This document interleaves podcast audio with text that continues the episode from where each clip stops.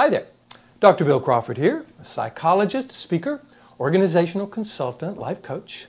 I've had the pleasure of writing four books and doing two PBS specials.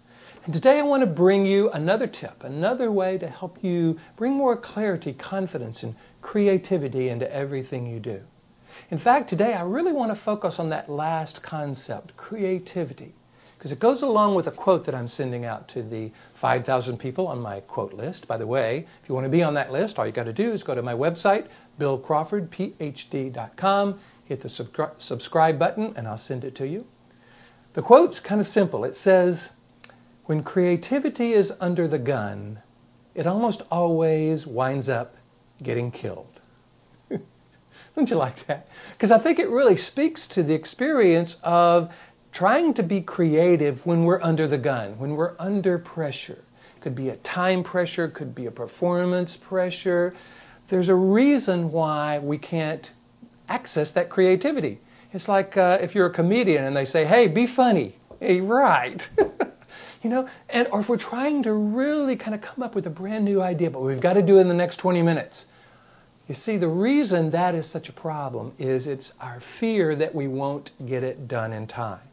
And for those of you who followed my life from the top of the mind philosophy, you know that whenever we're afraid of something, like I'm afraid I won't get it done in time, or concerned, or worried, or frustrated, or stressed, or under pressure, we're actually coming from that lower 20% of the brain.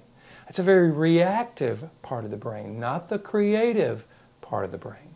The creative part of the brain is that upper 80% of the brain.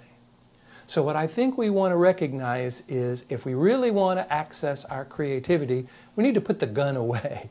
We need to take the pressure off. We need to give ourselves an opportunity to think about new things, to make some mistakes, some try some, to try to some new things and see what they lead to. Because otherwise, what we will do is trying to force ourselves into being creative. And again, because that forces us into that lower 20% of the brain, it just won't work. It won't work on us. It won't work on our kids. If we're trying to get our kids to do their homework and any of that homework um, has anything to do with creativity, if we have to force them to do it or make them do it in a timed fashion or a hurried fashion, it's going to get in the way of that.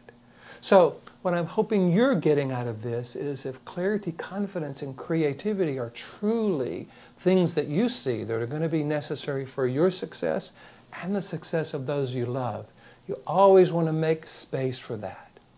There's a concept in my book, Life from the Top of the Mind, that I call the 2% solution.